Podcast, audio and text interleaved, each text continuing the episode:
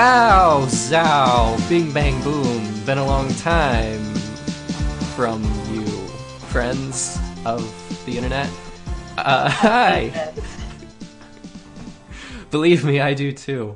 This is the How Long to Beat podcast, your favorite irregular podcast about video games and how long it takes to complete them.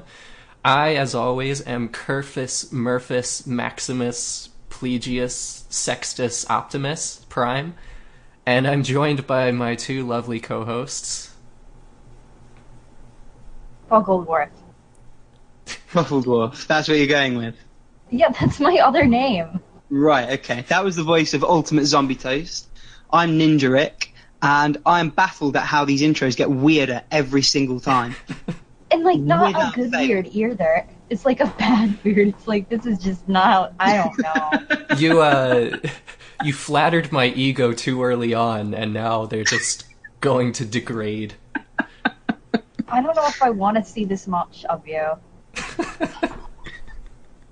she says in the audio format. I mean, every great hero has to have their hubris. That's what makes it a tragedy. This is just act one of the character arc. That's what's going on. And now we will begin Act 2, in which we actually discuss video game related things. Uh, today we're going to have a very short episode for you today because we all have lives. What are those? uh, so we're only going to have two real sec- uh, section segments today. The first is going to be recently beat, currently playing. The second is going to be our host segments. And I have a few ideas up my sleeve for those, but we'll get to that bridge when we get to it. So, first of all, recently beat, currently playing. Who wants to start? Noses. No, this is, I don't mind. I'll jump in. Okay. Um, so, which is fine because I've only beaten one game since we last recorded, um, and that is last episode's recommendation, which is Box Boy. What a game! Ten out of ten. If you have a 3DS, you have to play this game. It Really, is- it looks stupid. You look stupid. One hundred percent. 100%. It is an amazing puzzle platformer with a really unique idea, which is hard to explain, but I'm going to make a crack at it, which is you are a box with legs and you have the power to extend further boxes out of your body. So, for example, if there's a, a ledge that's three blocks high, you make a little right angle block and you make little steps for yourself to climb up. You can make hooks to get you over the top of ledges. You can make your own blocks to trigger switches. You can use it as shields to cover yourself from lasers firing from the ceiling. And as you go on, you can make multiple sets of blocks. There are sticky blocks. There are positive and negative signs you have to connect with blocks. It's very reminiscent of Mario Galaxy in the sense that it has a lot of ideas and it doesn't dwell on any particular one for any length of time. So it feels fresh all the way through the sort of six to eight hours it takes to beat all of the levels in it. And once you beat that, there are some time challenges, other things. So it's really good value for the entry, which is about four pounds or your regional equivalent. I've already bought the sequel. I'm going to get to that soon. Really highly recommended. And so briefly, in terms of what I'm currently playing, uh, there's a lot of 3DS love. So I've been playing Kid Icarus Uprising, which I know you hate Toast. Yeah, I can see the face you're pulling. Genuinely enjoying it. The control scheme does hamper it a little bit. Which, yeah, I get that, and it's not for everyone, but I love the humor, and I sort of come from a background of playing all of the FPSs on DS, so it doesn't really bother me. If anything, it's quite refreshing to have a circle pad rather than a D-pad. So I'm enjoying that. I'm also playing Shin Megami Tensei 4 again on 3DS. Uh, I'm on the home stretch of that. Love it more than Strange Journey, which I didn't think was possible. It's a really, really excellent RPG. Um, good use of 3D, a lot of demons to fuse and collect. Really interesting, sort of philosophical story. And the last game I'm playing on 3DS is called Sakura Samurai. And it's sort of like if Punch Out was set in the Edo period. Honestly, it really is that kind of a game. So you have to recognize attack patterns, dodge those patterns, and then jump in with a strike. It's very basic, but the 3D is incredible on it. And again, for, for quite a low entry fee, it's something I'm having fun with so far.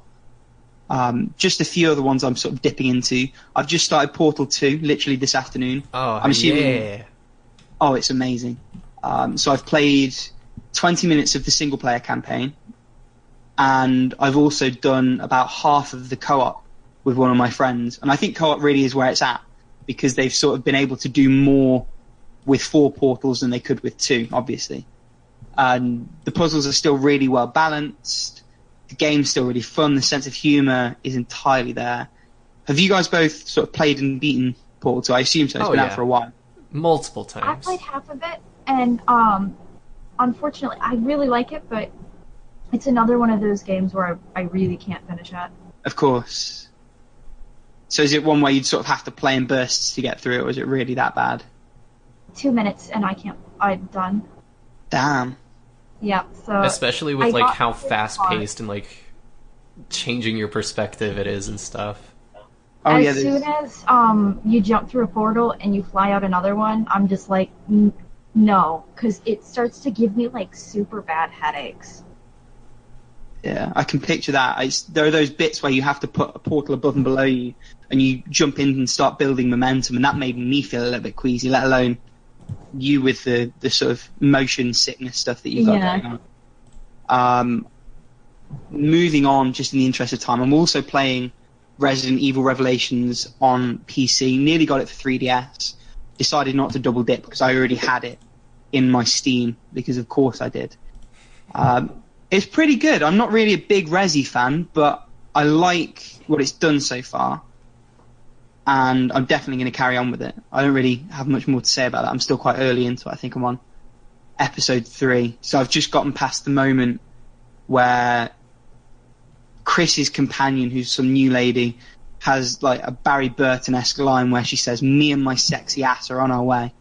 and um, my spine tried to jump out of my body, but the game is good, so I'll be sticking with it. And the last one, which I've been having a lot of fun with, is Jet Set Radio, Hey, specifically the Vita port.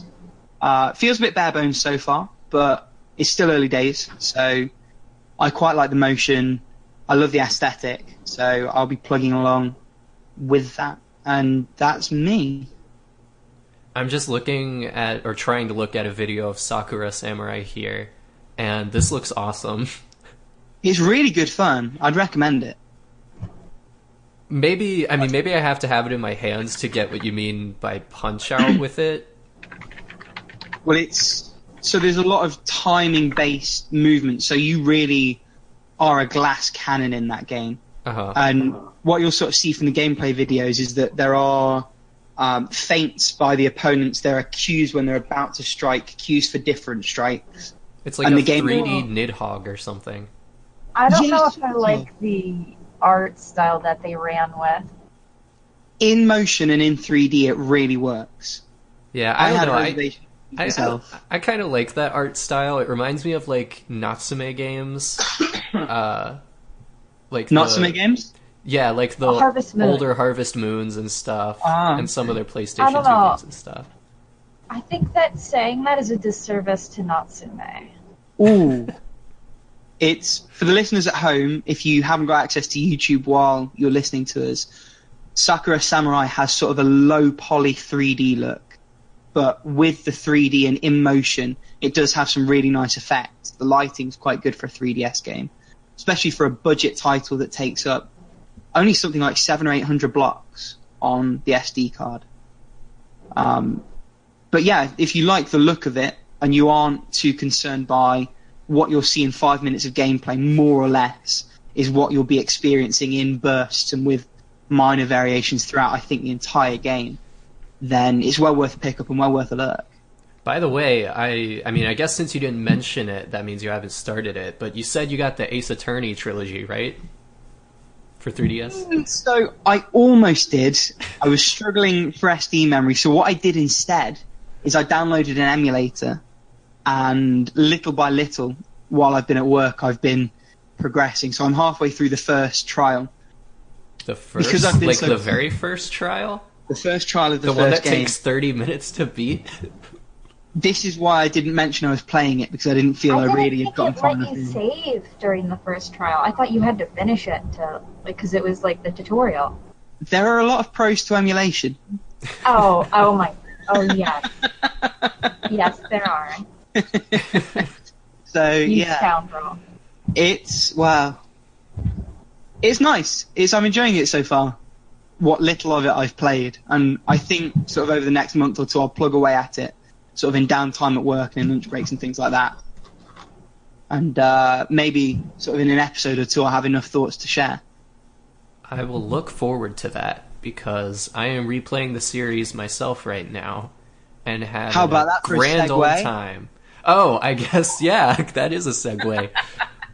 Um, Almost So- like we planned it.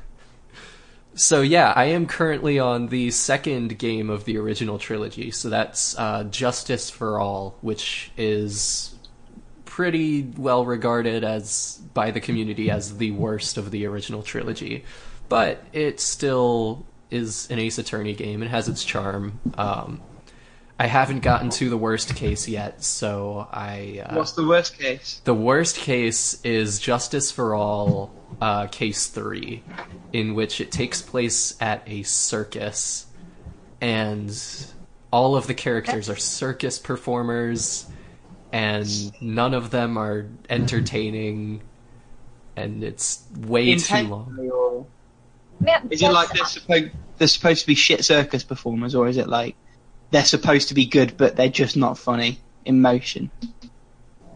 kind of both. It, it's like they. Oh. It's like they're supposed to be good circus performers, but also them, also all of them are really bad at what they do outside outside of like their actual performances and stuff.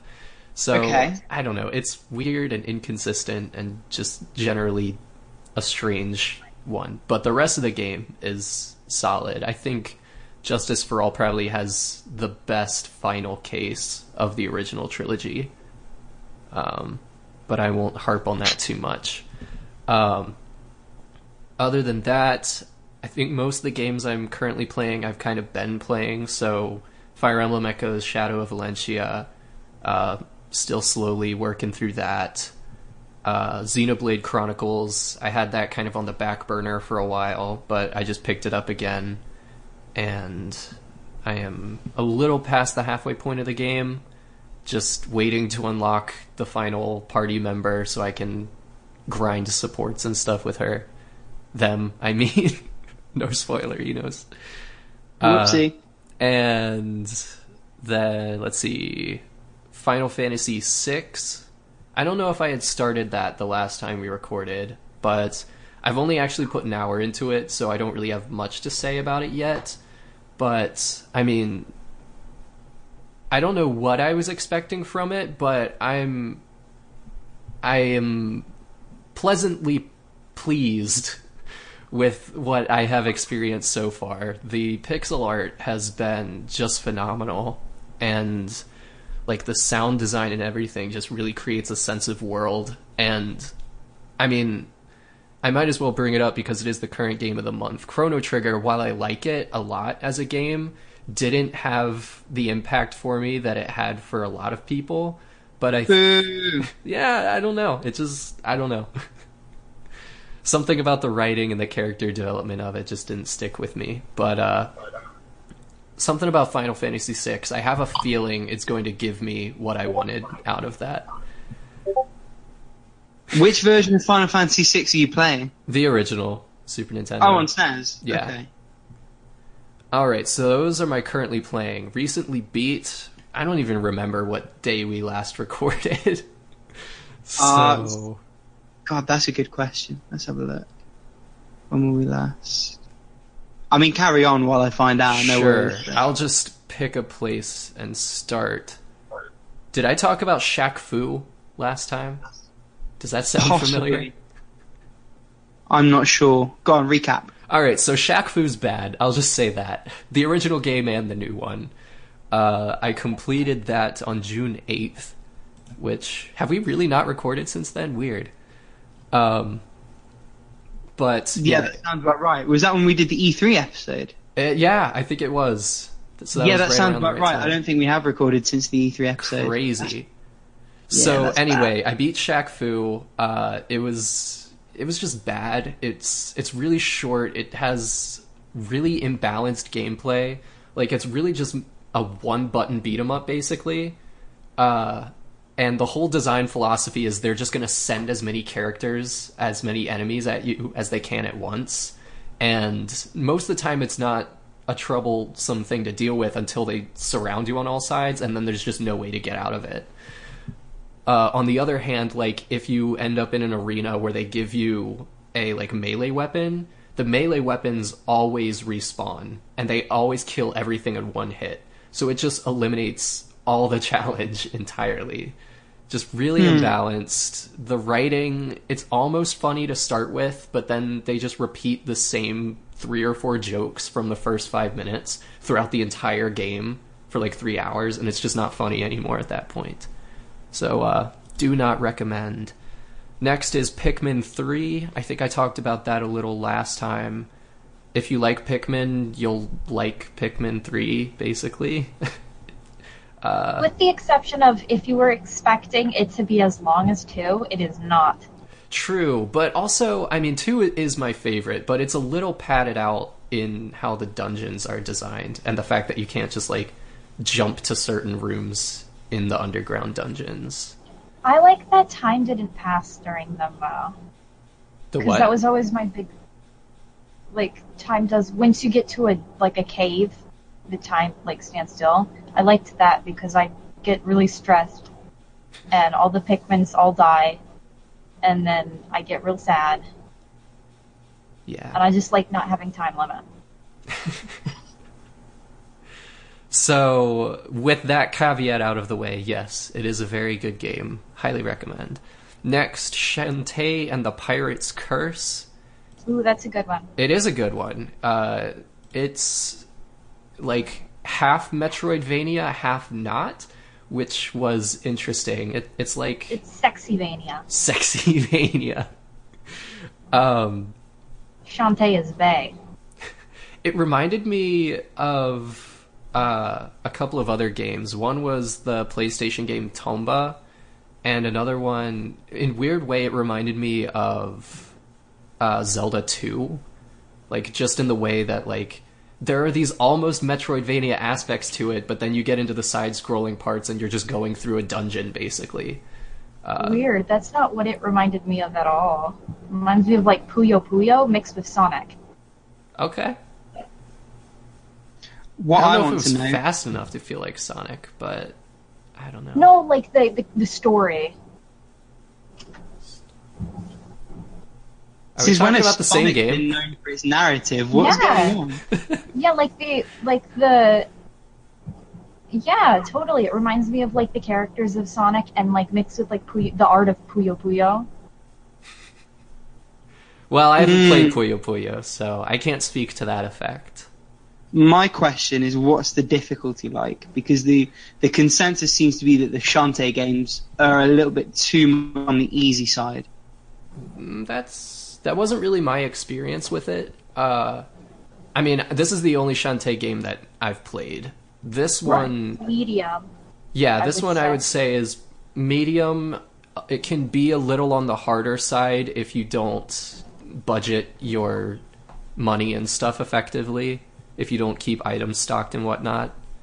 Um, I will say it's not a hard game, but you will die more than once, Yeah. Okay. Yeah. Depending to- on your skill level. And you will also to- feel like you're going to die often. You may not die as often as you feel like you're going to die, but it always feels like that's a threat. Hmm. Oh, that wasn't meant to be that loud. I'm trying to check which Shantae it was that I played. Because I did play one. Risky's Revenge is the one that I played. And I found it. I mean, I never beat it, but I found it The weakest. Probably about right. It was distinctly okay, but I did find it fairly easy. And I'd heard a lot of. oh, Oh, he's gone. Probably shouldn't talk because I'm moving away from the microphone. Yeah. I'd I'd found all of the feedback that I'd seen on the more recent Shantae games to be that they were a bit too easy, which is sort of why I asked. Well, I will probably be playing the others in the not too distant future, so I will report back when I know about that. In the interest of time, I have a lot more to cover here, so I'll just move right along. Next was Rise of the Tomb Raider, which I was a little disappointed in. Um, I I remember being a fan of the 2013 Tomb Raider. Uh, this one just didn't resonate me, resonate me, resonate with me. uh, I don't know. The writing was just god awful. It's just so tropey. Uh, has so many plot conveniences. The characters, their lines are so generic. It just the gameplay was fine, but everything else just rubbed me the wrong way. Hmm. So next was Legend of Kay Anniversary, which I touched on Oh wow! briefly in the last episode, I believe. Uh, Also known as the best game of all time. my whole reasoning behind playing it was they wouldn't remake a game if it was bad, right? And it turns Okay. out, yeah, they would. Okay. They they are banking on nostalgia and nostalgia alone. I just what like, nostalgia though? There, there Who was people who nostalgic for that game? all of ten There people, are people maybe. who played that game and they're like, I was eight and I loved this game. And They then, rented it from Blockbuster, and Yeah. that was their entire experience with it. I'd love to know how many copies of that game they actually sold. The original or the remake? Both. It can't be that many. I have a friend who has distinct bad taste in video games. And they like that game. Is it Rick? No. Is Hey. Rick the friend? Simmer down. Toast is not my friend. Let's let's get one thing clear. 100%. Enemies for life. I wouldn't want you as a friend even if I was like desperate. You're only saying that because you're bitter that we're not. That's all that's going on. Uh, It's okay. It's okay. Next up was Penumbra Overture. Uh, I just kind of had this sitting in my GOG library for a really long time and decided to play it. And uh, it was scary for like the first hour or so. But my issue with all of those games by those developers, like Amnesia and stuff, I don't. I can't stay scared for very long because, like, once you die once, then you stop being scared by it. Like you just want to run by all of the threats. Uh, like the the whole thing that I think you're supposed to be scared of is the threat of death. And once that threat is kind of consummated, for lack of a better word, then you've seen all that they have in store for you. You know what death looks like. You can just move on without having to worry about it anymore. So ultimately, I still enjoyed it.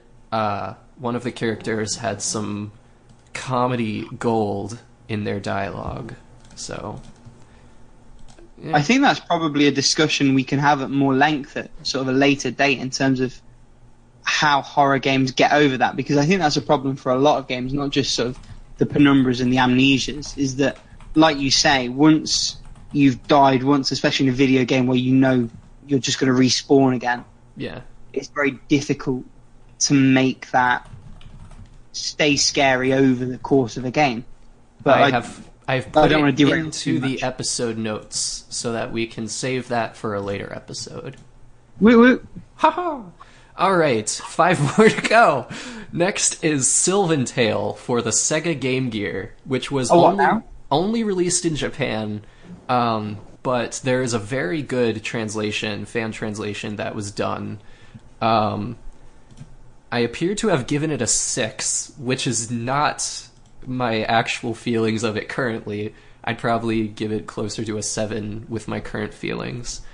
Um, I mean, it's uh, you know, it's a Zelda clone uh, in the sense that they give you a lot of very short dungeons instead of a handful of you know like long dungeons which is an interesting way of doing it you only have to solve normally one or two puzzles per dungeon if that sometimes you literally just have to walk around until you find a door so there are some issues. One of them being that you sometimes just have to walk around until you find a door, and it just being so old that it can be a little obtuse in what they want you to do at any given time. But I mean, the gameplay is pretty fun. Uh, I really liked the characters, and there's a whole mechanic of transforming into different animals and using their abilities. So that was that was fun enough. So I'd say give it a try if you're interested. Uh, next was Celeste, which I played on the Nintendo Switch. Ooh. Um, nobody probably needs me to tell them how good that game is. I'm pr- sure everybody basically knows at this point. Uh, it's you know just an incredibly polished uh, precision platformer. Uh, I don't know what else to say about it. It tells a nice story. Toast, you would probably appreciate that it touches on mental health quite a bit. Um, It's on my radar. It was just not discounted enough last time for me to get it. yeah, I gotcha. I will say that if you are committed to the task of you know getting all the collectibles and completing all of the alternate versions of the levels, there's quite a bit of content there.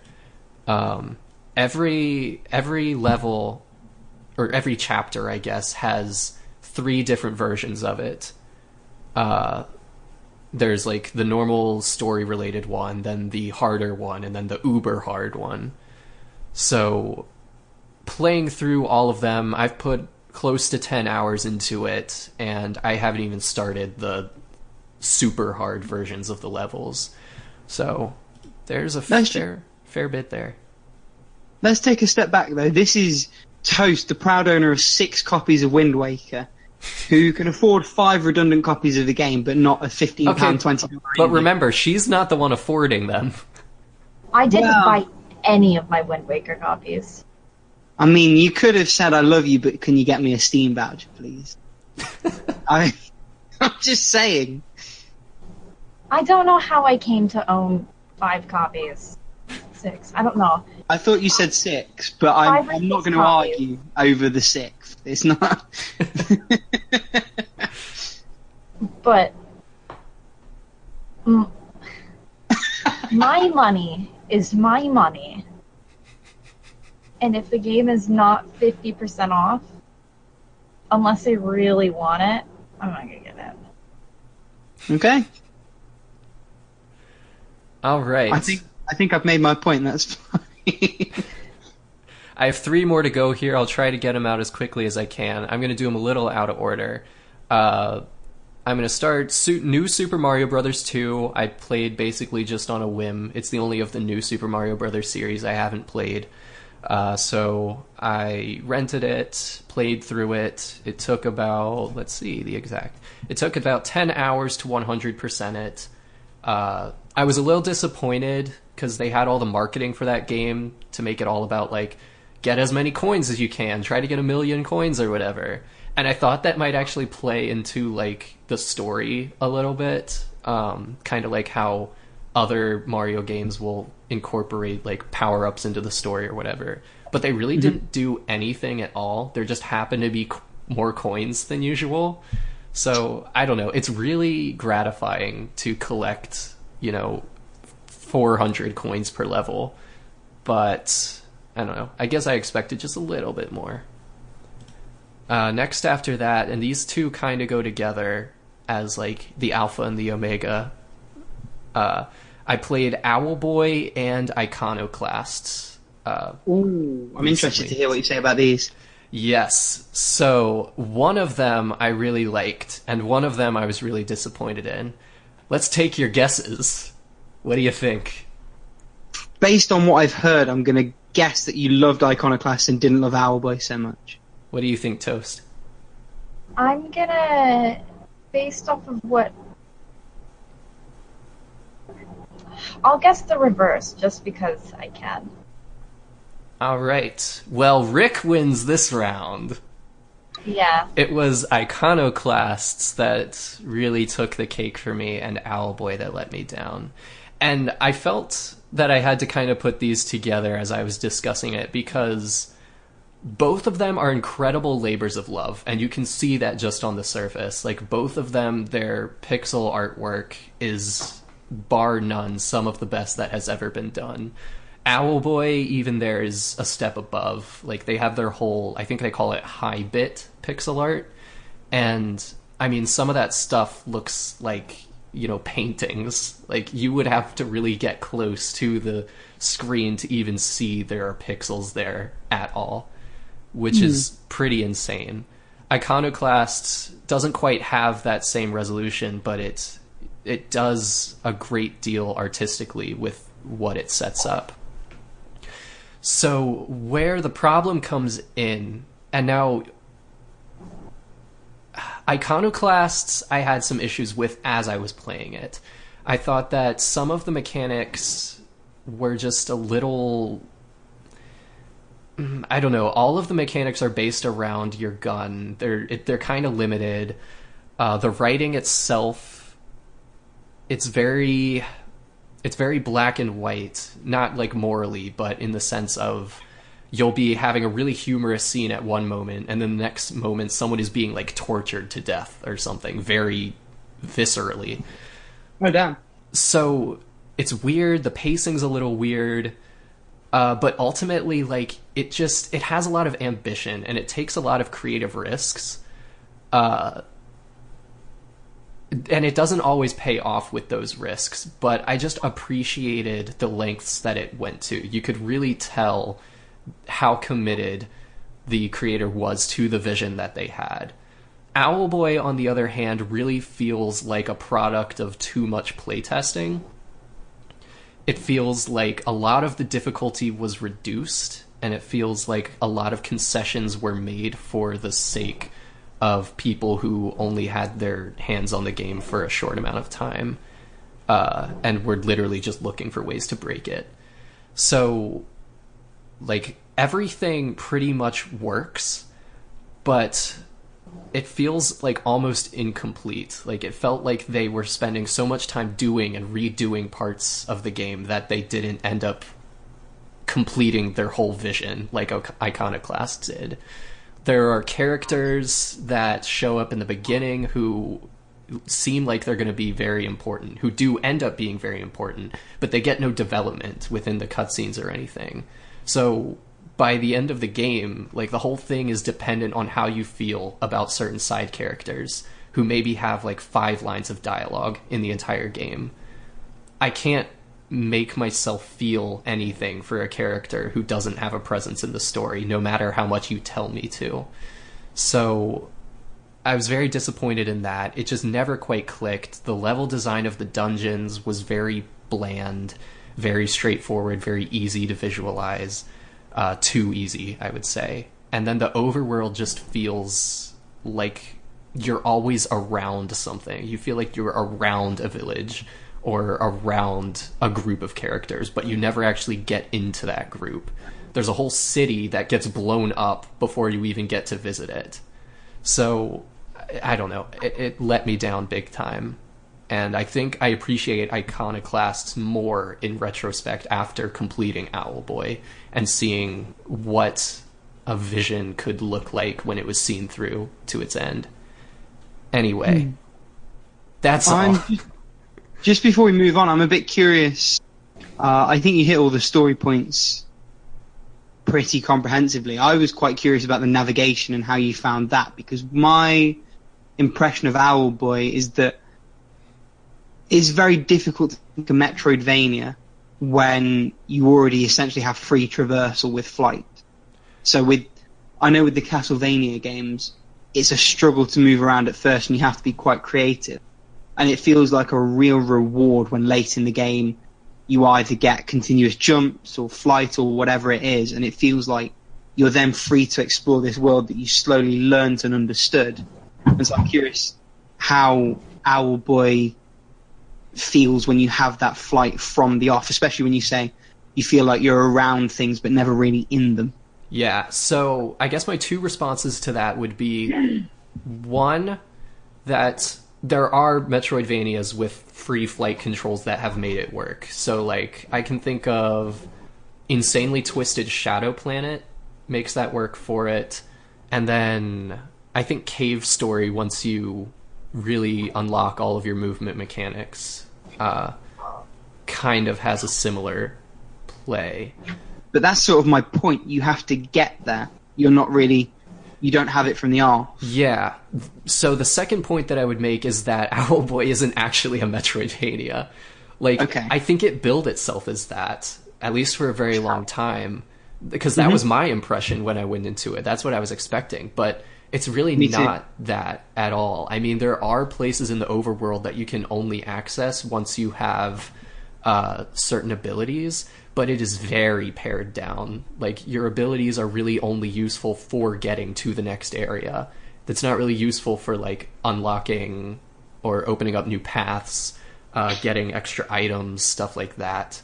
The only collectible is coins, and the coins are pretty much in a tier system. Once you have this many, you get this next thing, and those are only so useful for the first half of the game, really. Um, so yeah, I if it was more of a Metroidvania, I might be able to address that better, but it's it's just too linear, I would say.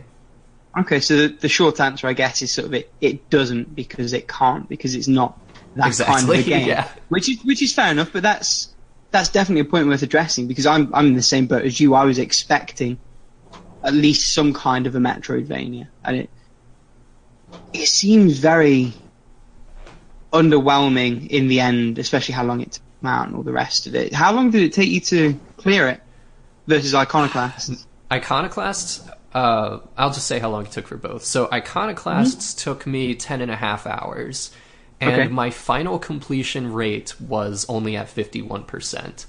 So if you wanted to do all of the extra stuff, I'm sure it would take even longer.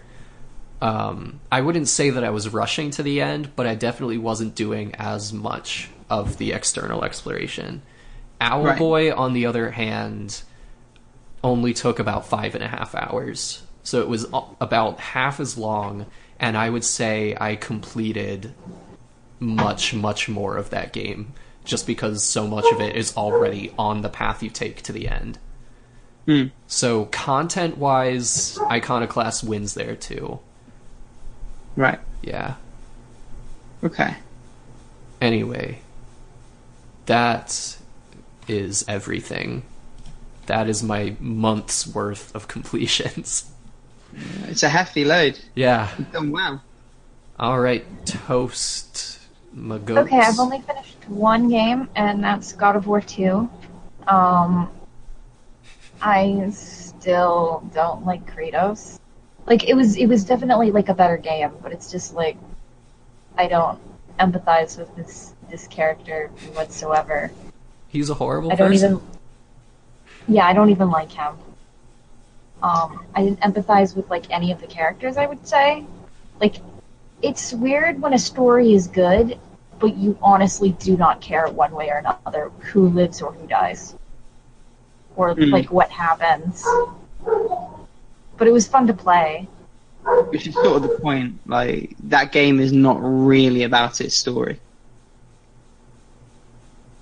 I, I don't know. I, I feel like a great deal of it is about its story. The story is there to service the action. That was.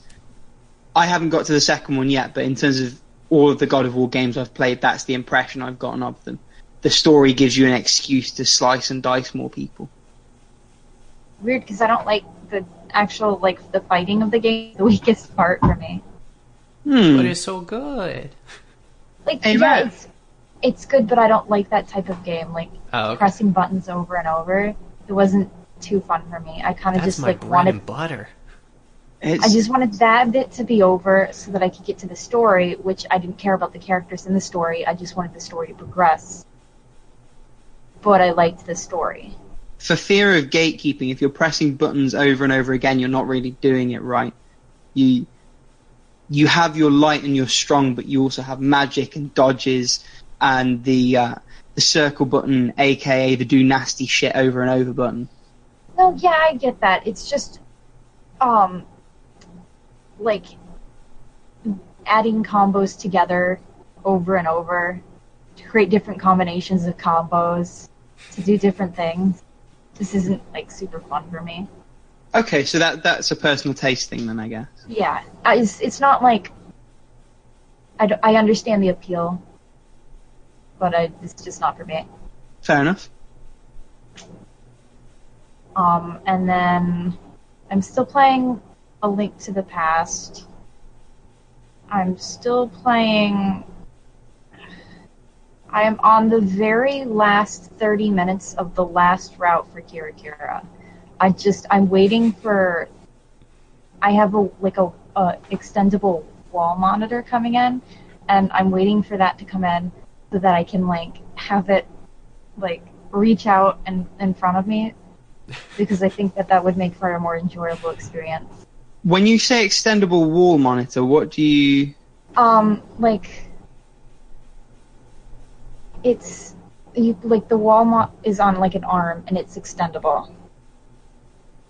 So, So it's like the, a three. I'm picturing it screen like extends. I'm picturing it like a doctor's office or something. Like those things Yeah, that you- come down and like you can move them Yeah, around. you've never like had one before. Like you. No. No, yeah, that's the thing. It's like on a on a like a, a rotating like metal arm, and you put the the monitor on the end of it and you bolt it in, and then the monitor can be moved to um like like a, s- a small section of my room. See, what what you're describing to me sounds like a projector setup. No, no. No. I, I get that it's not, but I'm gonna see if I can pull it forward because I have it. I just don't have the adapter for it. Okay. Let's see if I can. Oh, So I don't think I can. we're we're But like a- it's like pioneering the a giant metal arm. It was like my birthday present, so I'm like, just waiting for the the thing to come in. So it, it's a mount for a monitor. Yeah, and it's just Right.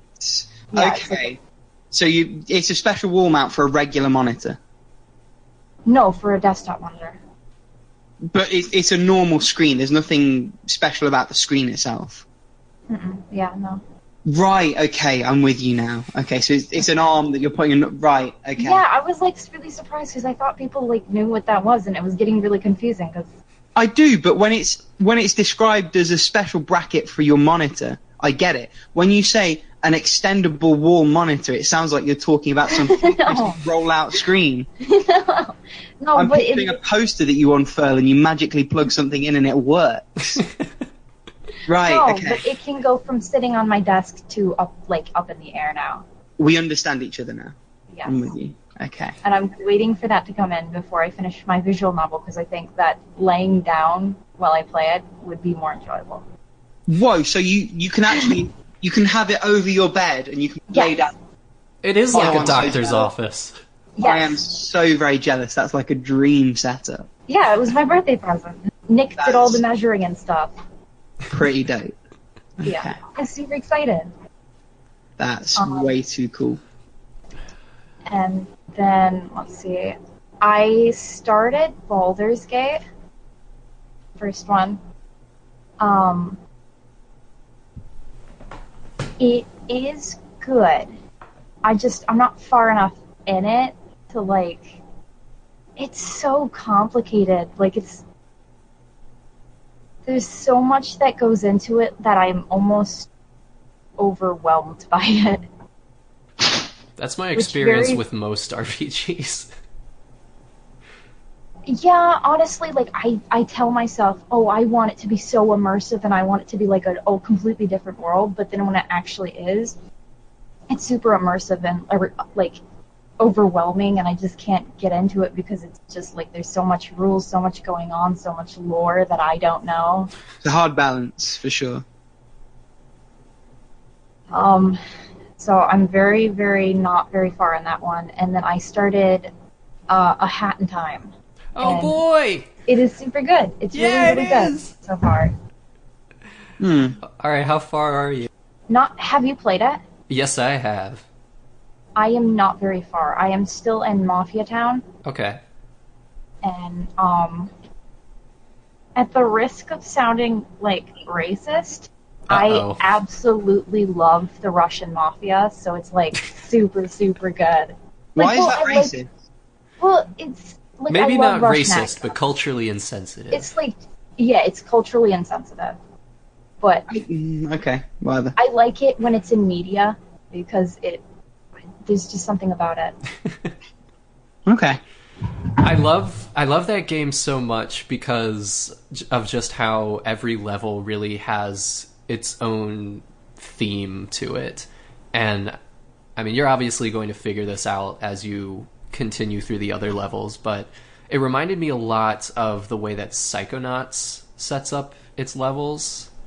Um, Yeah, definitely inspiration from them, and then Super Mario Sunshine, yeah. and like, yeah, And, super like- heavy from that. Honestly, what a perfect combination. Yes, it really is just like you get nostalgia from it when you haven't even played it before.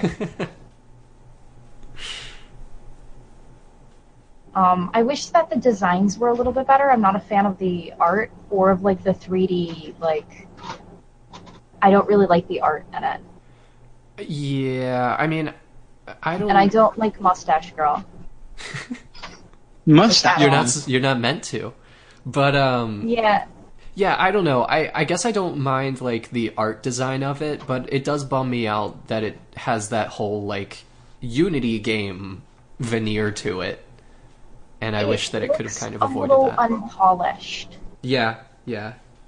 Just visually speaking, I Where- see that.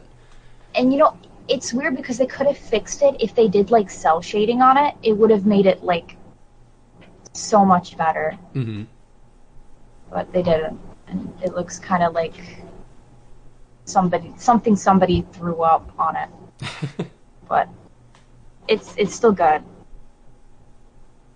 Ah, and that's all I played. All right. Cool to the max.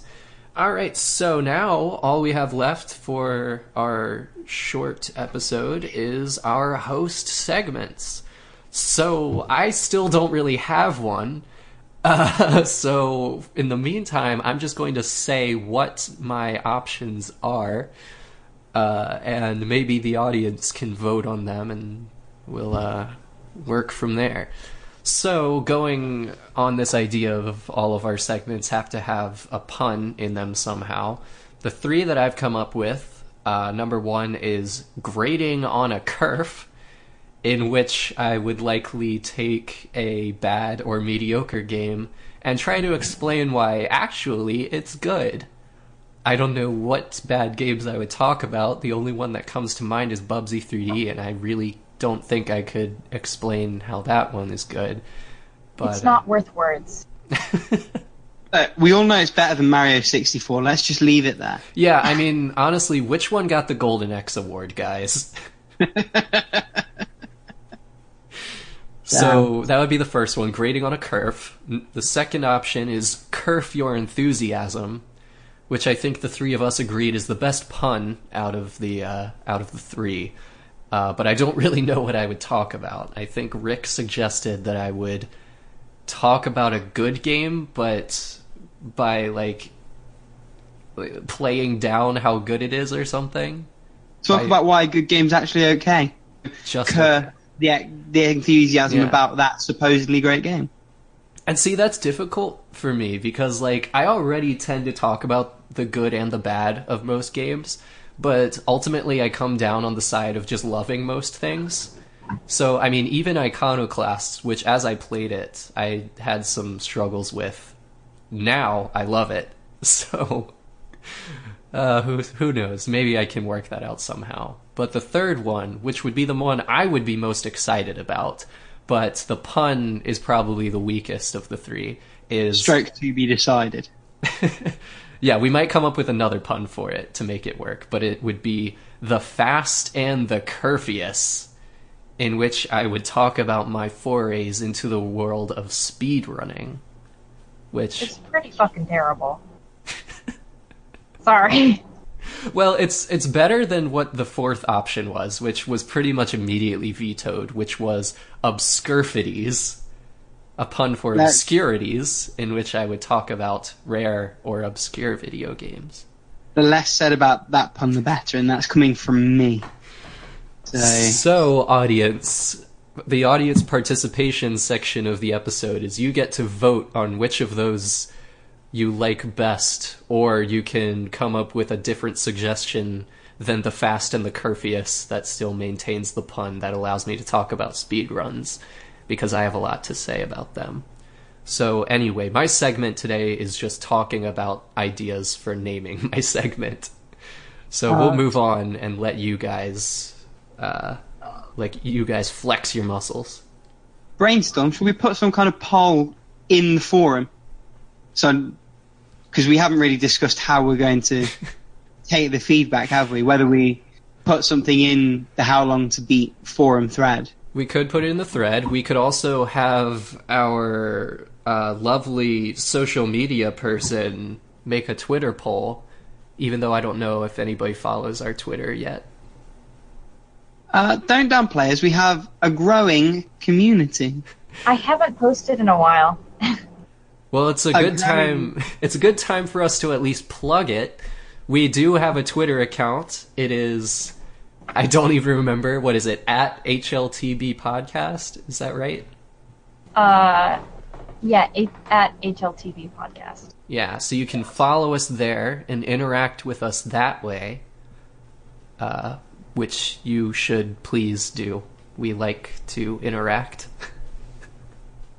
And uh, if you're not on Twitter, you can find us on the forums, which is obviously where we all started off. That is true. And I guess option number three is that all three of us are also on Discord. I don't spend a lot of time on Discord, as these two can attest. I am pretty hard to reach. But uh, at least these two you should be able to reach pretty easily. Amen. Yeah, cool. All right, so shameless plugs over. hmm and now, now we move to the one true host segment, that being recommendations. And the recommendation this time was going to be a game, but we'll we'll delay that one because Brockhampton, the self-styled modern boy band, have just released their new track called 1999 Wildfire, and it is fire. Wow, I just cringed a little, but they're a great band. They do really good sort of hip hop music with a bit of a a lean more towards the pop and the mainstream. I don't normally listen to to rap or hip hop or anything like that, but I'm a real big fan. The new track is amazing. You don't even have to remember any kind of spelling because it's currently on YouTube trending. So go and check that shit out. And uh, if Toast wants to get a head out of her ass, it's now time for her silly segment. Okay, it's time for uh, what? What was it even? Fresh out of the toaster or hot out? Fresh, fresh out of the toaster. And I want to extend my apology because that was a little bit aggressive for me. Yeah, it was really mean. You're lucky that I'm forgiving and I deal with people like you and your kind all the time. Yeah, y- I mean, but also, what do you mean, me and my kind? Like terrible people. You're a cancer on this this uh this earth. you need to be purged. I wow, that's topical. Given But you know what? I think this is the first time that Rick's actually apologized for saying something rude and crude. So, it's the first time I've crossed a line. When I cross a line, I make it right. where is your line, Rick? because you you've already crossed a fair number of them. Well, it's a it's a question that scientists have been struggling with for a long time. Thank you for your half-assed apology. Now on to my my Wow. segment. Wow. uh, did I already plug Yakusoku? I think I did. I think I did. Yeah. Which one's that one? That one's like, yeah, I did already. It's it's like a mixture of series of unfortunate events mixed with like Danganronpa. Uh, you might have done. I don't know. Yeah. Now I'm going to plug. I I mainly just read manga, so I can only really really like recommend manga. So I'm reading Arakawa Under the Bridge, and um, essentially what it's about is, and it has a very because because manga story. So this dude he can't be in debt to anyone, so he can't like have anyone do anything nice for him. So he gets his life saved, and then because things happen, he lives under a bridge with a bunch of insane people, and one of them has a star for a head, and then one of them thinks that they're from Venus, and it's just really, really good. I feel like what you're just saying words. dumb concept. like, it feels like someone threw alphabeti spaghetti at a wall and just a one in a million thing happened. It is so weird because it like it's so stupid, but then it'll get you like in the feels because you're like, this is actually a pretty solid slice of life gag manga. Cause like the they have a church, and it is run by a sister, but it's a dude, and he's from the mafia, and he of keeps on going. he is. he keeps on going like all y'all sinners need to like fucking confess and he, he'll have like machine guns and it's super good and then the star loves the person from venus and there's also a pigeon and a bee Literal And it- birds and bees. and a dude who can only walk on white lines so he has a line marker that he carries everywhere just really good who, why, how, what? I'll tell you what I'm interested in though, and I I don't normally read manga, but I sort of am quite enamored by the concept. Isn't there one at the minute about like, is it wrong of me to try and pick up girls while I'm in a dungeon? Oh yeah. yeah it's all right Oh, that's all right, but you love the fucking Starhead Venus Man Mafia ch- Y- sister. You know, I think we were doing well language wise until literally the last three minutes. Just fuck it all. Fuck all of it. Oh, well And i mean I, am I doing the editing, so I can edit all of the fucks and the shits and the cunts out, so it's fine. Okay, that last one though, um, I don't even. Okay, we're. I have good taste, and this is good, and the one that you suggested is not as good because it's pandering, and things that are pandering are not as good as things that come from the heart. And I didn't realize it had a panda in it. yeah, but kill yourself, please. and we can go find a new host, and it'd be great because they wouldn't be a narcoleptic, and they would actually be on time for things. And they would keep their uh, computers manually up to date, so it doesn't Yes. auto update in the middle of the time we try to record. Do you know what? I'm laying the gauntlet down. Bill Gates, fight me IRL. Fuck your Windows updater. Not happy. So, yeah. All right. Wow, that so, killed it, didn't it? So I guess we're uh, closing on that note, huh? All Oh, right. no. So uh, it's it has been said. The gauntlet has been laid down. The challenge has been issued. William Gates, Esquire, uh, has to fight Rick IRL. And Mhm. uh, How do I, I want to win? Those are the rules of the internet. Not you. I'm imagining this as like you know you said fight me IRL, but now I'm imagining it as like a western like shootout. You know, outside of a saloon, there's a dust bunny rolling by. You know, uh, twenty paces at high noon, and then you just let him fly, and uh, that's It's all right. His uh, his OS will decide to restart at the moment of truth, so I'm not really worried. I was imagining it as like him, like hearing the threat and then just like breaking your computer and being like, ah, okay. And then just like, that'll be that. Just like some LulzSec image pops up on my screen, like- everything freezes. I really hope that he actually listens to this. I don't know why he would, but No. I, I hope he does, and I hope that he decides to fight you. Plot twist: Bill Gates was our biggest fan, and now I've just ruined him, and he's going to ruin us in return. Just you. Just you. Just me, yeah. You two, to be fair, by association, you two are both marked men now. But hey, all I'm saying is if those guys from the Something Awful forums could get the lead singer of Smash Mouth to eat two dozen eggs cooked by Guy Fieri on camera for no reason, then I think we could get Bill Gates to fistfight you. That's a thing that happened. It is a thing that happened. okay, oh, I'm but to be googling that once fair, we wrap up. Smash Mouth is desperate to be relevant again. Bill Gates this- doesn't have to. Tr- How dare you? Smash Mouth were never not relevant.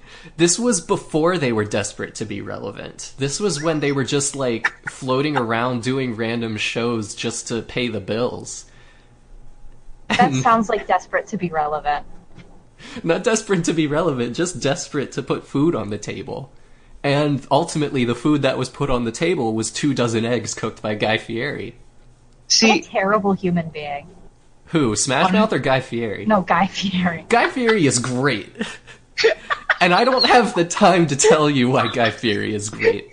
I was about to say this isn't a complaint, but this is exactly why we can never stick to a time because we we've gone from It's always you. how dare you? You're the one that brought up a stupid manga. You're the one that brought up Bill Gates, and then Kirk's the one that brought up Guy fucking Fieri eating egg.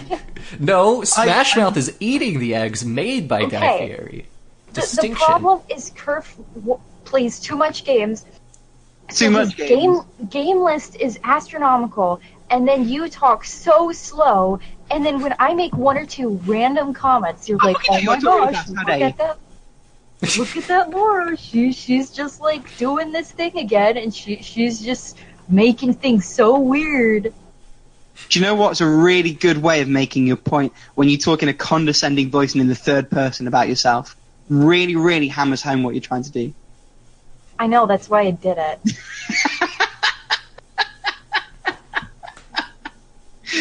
Oh, I love it, but also why? All right. So, uh, All right.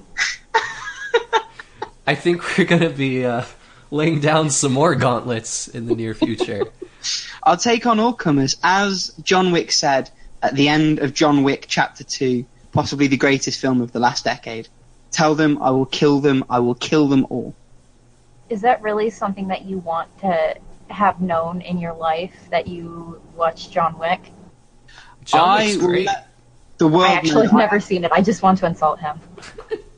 Hey, don't don't let me ruin your enjoyment of an amazing film. And John Wick 3 is less than a year away. No one's counting, but I am super excited. All right. So, um, again, last episode, I think we talked about this a little bit. Uh, we are planning to bring on guest hosts. We have not forgotten about that, uh, except for the part where we forgot about that. So, uh, it was in it wasn't in the cards for tonight because of the aforementioned forgetting. But uh, we are going to try and stick to a more regular uh, publishing schedule for these episodes. Uh, just to get this out there, we are planning on recording every other Wednesday night uh, at about 5 p.m. Eastern Time. Uh, da, da, da. Where was I going with this? So, yeah, if you are a person in the How Long to Beat community who does not have things going on every other Wednesday at 5 p.m. Eastern Time, we would love to have you on board for a short interview and to take part in the rest of our shenanigans that we talk about. Uh, we'll probably put a post in the forums about it, and again, you can also reach out on on uh, Discord or Twitter. Uh, if you want to reach out directly to one of us, I would recommend either Rick or Ultimate Zombie Toast. Keep in mind that Rick on Discord has decided to go by Brother Hammer, like the Hey, plebeian that he is. How dare? And- And yeah, so I'm saying every other Wednesday, but I haven't put specific dates on that, so that might be confusing. The next time we record will be July 18th, 2018. So if you happen to be free that day, uh, or the days following in the two weeks, that's a confusing way of saying that. It's every If two team weeks. will work something out, Yeah. that's the bottom line. So And, July uh, 18th, August 1st, August 15th. Uh, you know, just do the math yourself. If you are available those evenings, then please reach out and we will try to work you in. Oh, and by the I'm- next by the next time we record, I'll be 22. Oh, wow. Yeah, You'll be what now? 22. Oh, woo! Yeah. Welcome, welcome to the 22 Club. It's not much of a milestone, but uh, happy early birthday. What are you now, like 30? Yeah, pretty much. Damn. Yeah, I, would mean, say also. Sorry, go on. after you turn 22, every year beyond that is 30 until you reach 30 and then you're 40. Wow, that makes for depressing thinking. As Uh, long as I die by 35, it's okay. All right. Go on. I, I feel like there's something behind that, and I want to know more. Uh, oh, there's let- a story, yeah, but let's it's okay. let's get to that in a future time. We'll leave it on a cliffhanger. Just before we do leave, I would say don't be too scared. We won't bite you, just each other, in terms of sort of guests and what have you. Well, we'll try. We'll try. We'll do our best. Unless you're better than us, in which case, we're coming for your blood. Yeah. Unless you're better than the, the other Yeah. two, there's- let's be honest. We have to maintain our egos. Uh, if we're hey, that's kind of bookending it. Like we start with my ego and we end with my ego. If my ego feels it. threatened, then you're gonna be put in the ground, kiddo. We are really making an attractive proposal, aren't we? Come and be a guest, but don't be too good of a guest, and also be afraid. Fear is the greatest motivator. Now that is the name of this podcast episode. Duly noted. and with that, have a lovely time playing video games fastly, oh, dear. I suppose. But nothing else. Yeah, don't do anything else with your life. Only play video games like me. Especially not drugs. Yeah, winners don't do drugs. expensive. Hugs, not drugs. It all comes full circle. Winners don't do, do drugs, so if you do drugs, you can't beat games because you can't win at them. So, Ho ho ho, just er, say no. ergo, don't do drugs. You won't be able to beat your backlog. That needs to be on like bumper stickers. I, I need that in my life. If anyone's creative and or has an Etsy shop, make it happen. I've been trying to close out the episode for like five minutes. Yeah, I just want to leave Can now. we just say our goodbyes? Oh god damn. Bye. Bye. Bye.